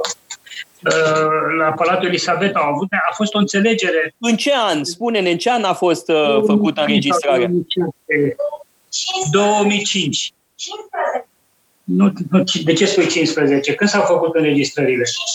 cinci, două mii cinci. Vorbeam de când am început să, să lucrăm. În două mii cinci, la Palatul Elisabeta, și a fost o înțelegere ca să înregistrăm audio și video toată conversația. Deci n-a fost nici doar niște întâmplări. Și a fost un program la care... Și care cum v-ați ținut de program? Cum v-ați ținut de programul ăsta? De câte ori v-ați... La Palatul Elisabeta. Cum făceam și cu tatăl tău, ți-amintești? E bun, cu tata veneai în fiecare Vreau joi. Săptămână, joi, dar așa era programul. Regele, pentru că trebuia să plece de țară sau să plece în altă parte, a găsit câteva zile pe care mi le-a acordat. Da? Stau mai așa să fie mai ok. Și... Uh, și am, un, am o observație. Uh, în uh, cartea asta îi pui mai cu seamă întrebări legate de istoria românească și e cât se poate de firesc și extrem de util, evident. Uh, însă, uneori uh, aș fi simțit nevoia, uh, nu, mă rog, și în uh, discuțiile astea ale tale și cu Mircea Ciobanu în anii nouăzeci, de întrebări legate de persoane din afara uh, societății românești, din afara preocupărilor noastre de istorie românească. M-ar fi interesat, de pildă, uh, să știu mai multe despre prietenii uh, din Franța sau din Elveția sau din uh, Marea Britanie.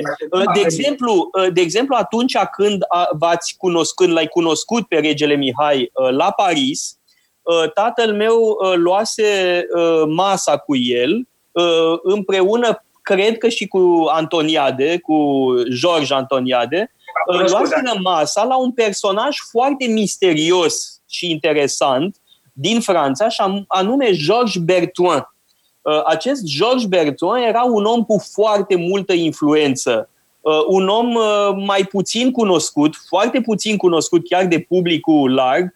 Tatălui fusese ministru pe vremea generalului de Gaulle. Era un om pe care eu l-am văzut o singură dată și nu pot să spun că l-am cunoscut cu adevărat. Tata se înțelegea foarte bine cu el, Mihai Ricci și el, și George Antoniade. Era un om mai în vârstă, un om cu o enormă experiență diplomatică, un om care călătorise peste tot în lume. Uneori îmi puneam întrebări, ce este exact cu el? Nu știu, sunt lucruri care pentru mine rămân misterioase. Și vorba e că acest Georges Bertouin era foarte favorabil regelui Mihai, foarte favorabil și foarte implicat în această cauză. Era mereu prezent și tatăl meu avea un mare respect pentru Georges Bertouin, de altminteri și regele Mihai. O altă figură pe care aș evoca-o tot așa pe lângă istoria românească este un consilier al lui François Mitterrand, de care știi, Stelian, fără îndoială, și anume Grosouvră. Da. François de Grosouvră. Da. Era un personaj incredibil din anturajul lui Mitterrand.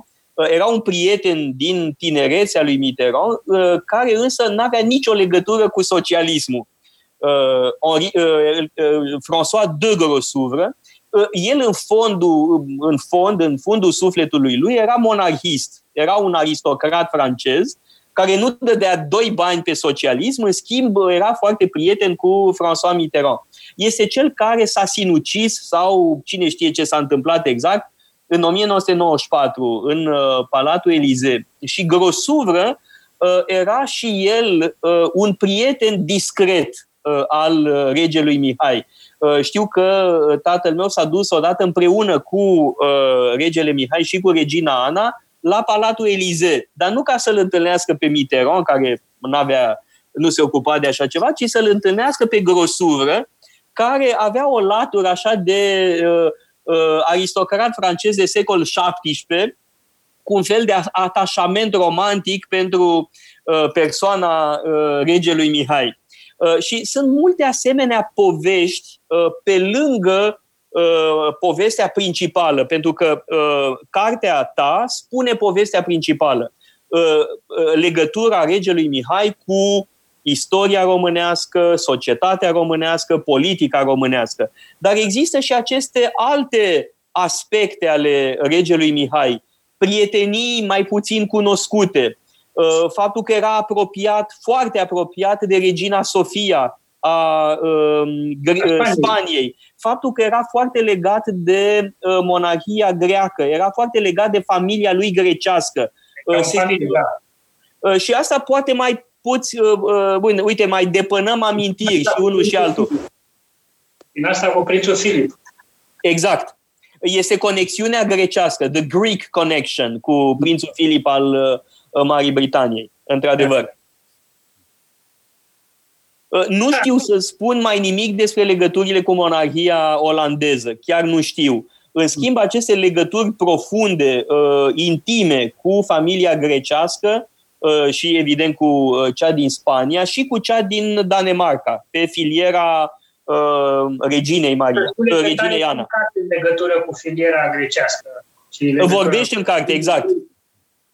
Erau rude, foarte apropiate și ei au, familia regală românească, Maria și așa, au, i-au ținut la București pe nefericiții greci care au fost alungați de militari și de republicanii greci și au, au venit aici la București.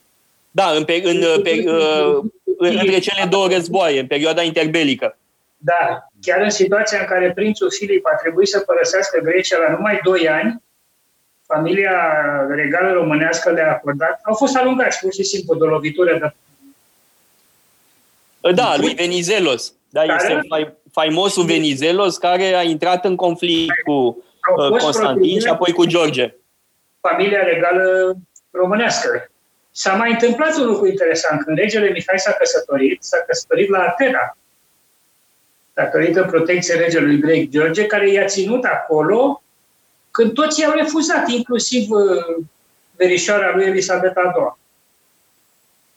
Da, da, așa e. Da. Nu era regină. Elisabeta nu era regină pentru că nu suntem avea patruzeci și șapte, patruzeci și opt, patruzeci și nouă. Asta e perioada. Da, în patruzeci și șapte ea abia se căsătorise. El exact. În noiembrie patruzeci și șapte merge la Londra ca să participe la căsătoria da. principesei Elisabeta. Au fost primiți cu multă ospitalitate, li s-au dat onorul de stat, a fost o căsătorie în regulă, cu rang regal, așa cum trebuie făcut și iată, legăturile cu cu Atena, cu Grecia, cu familia regală, au fost foarte puternice.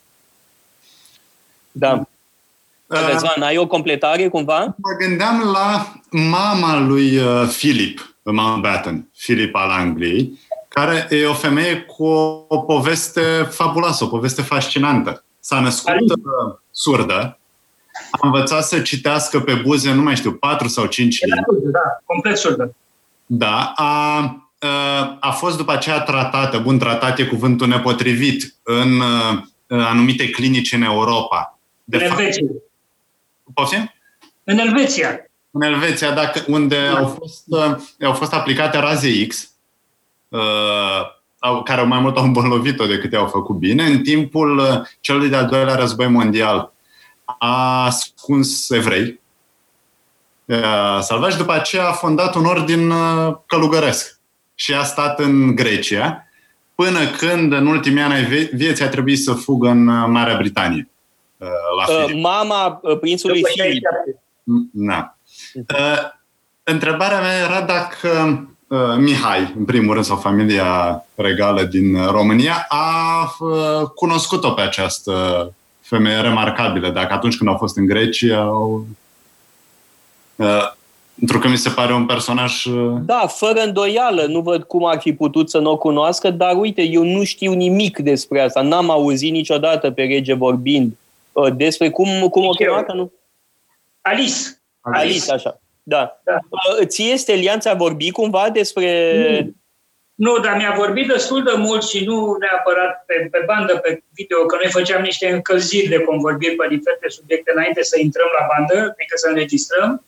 Dar mi-a vorbit destul de mult despre și avea un mare atașament față de familia regală grecească și, și care au și rudele lui, dar diferite episoade din istoria sa personală s-au intersectat cu destinul acestei istorii. În fond, și România și Grecia astăzi sunt două republici, în păcate. Cred că le-ar fi stat mult mai bine ca monarhie, ca monarhii și cu regi pentru întotdeauna, da? Au familii de cale, au tot ce trebuie să fie niște monarhii. Deci vorbea cu drag și cu nostalgie despre, despre familia regală grecească. Dar de ce n-a stat mai mult în Grecia, Stelian? De ce n-a stat mai mult în Grecia din patruzeci și opt încolo? Ce cred eu, pentru că nu am o informație exactă, este că peste tot unde s-au așezat, au existat presiuni sovietice ca să fie alungați sau chiar guvernele locale n-au dorit să, să fie privite de Moscova ca protectoare a regelui alungat de comuniști din România. A avut problema asta la Londra, în primul rând, a avut-o la Paris. Dacă vă amintiți că el pleacă cu gândul să ducă la Paris să povestească ce s-a întâmplat și n-a fost primit, a avut-o în toate țările care aveau o teamă față de Moscova. Deci inclusiv cu Grecia.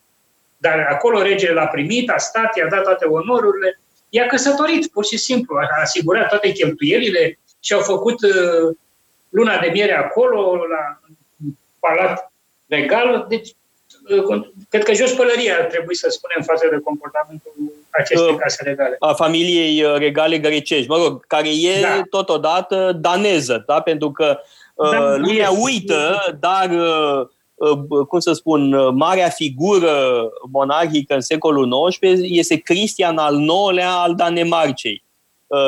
Și fiicele și băieții lui erau peste tot. Fiul lui, unul dintre fiii lui este rege în Grecia, George I, care este o figură fabuloasă. Este un rege comparabil cu Carol al I. George I al Greciei este o imensă figură uh, a istoriei grecești, uh, și care a fost asasinat, de-al minteri. A fost asasinat da, uh, puțin da, înainte de primul război mondial. Dar este o figură formidabilă și care a jucat un rol uh, comparabil cu uh, al lui Carol I uh, la noi. Uh, însă, uh, cum spuneam, uh, uh, Cristian al nouălea al Danemarcei a umplut Europa cu copiii lui. Da? Era în Norvegia, regele din Norvegia, țarina Rusiei, da? Asta, mama lui Nicolae al doilea, soția lui Alexandru al treilea, era principesă daneză, principesa Dagmar.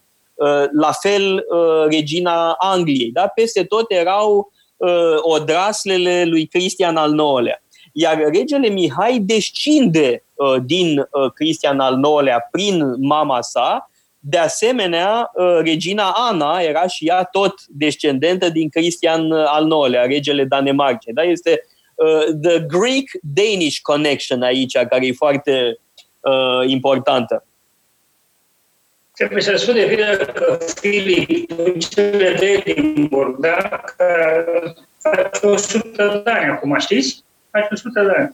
Era jumate danez, jumate grec. Așa era părinții lui. Și a purtat această dublă identitate până târziu, când Lord Mountbatten l-a, nu l-a, l-a, l-a adus în Anglia și i-a dat numele lui și a fost protectorul lui. Și ăsta, un personaj extraordinar, Lord Mountbatten. Viceregele Indiei. Indiei, da. Da. Și aici vă spun cea care că nu mi era simpatic, era prea de stânga. Dar, cine? Lord Mountbatten?